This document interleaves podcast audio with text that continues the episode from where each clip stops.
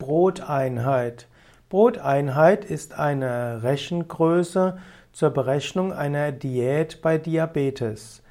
1975 wurde die Broteinheit neu definiert. Broteinheit BE ist heute 12 Gramm verdauliche Kohlenhydrate. Eine Weile wurde gedacht, dass die Broteinheiten besonders wichtig sind für Diabetiker und bei Diabetes vom Typ 1 stimmt das auch tatsächlich. Bei Diabetes vom Typ 2 sind die Broteinheiten nicht ganz so wichtig. Dort ist auch der Zucker in der Nahrung zwar wichtig, aber nicht so wichtig.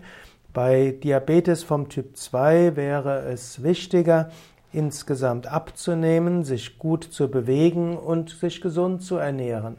Das isolierte Zählen von Broteinheiten ist für Diabetiker bei Diabetes vom Typ 2 nicht ganz so erheblich wie sportliche Bewegung und äh, eine Ernährung mit viel Gemüse und Salate, Hülsenfrüchte und insgesamt Reduzierung oder am besten Verzicht auf alles Zuckerhaltige, sowohl Industriezucker als auch andere Zuckerarten wie Honig, Sirups und so weiter.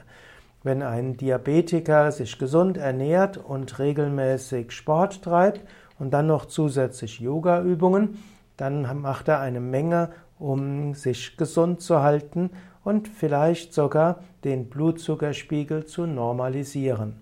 Anders ist es bei Diabetes vom Typ 1.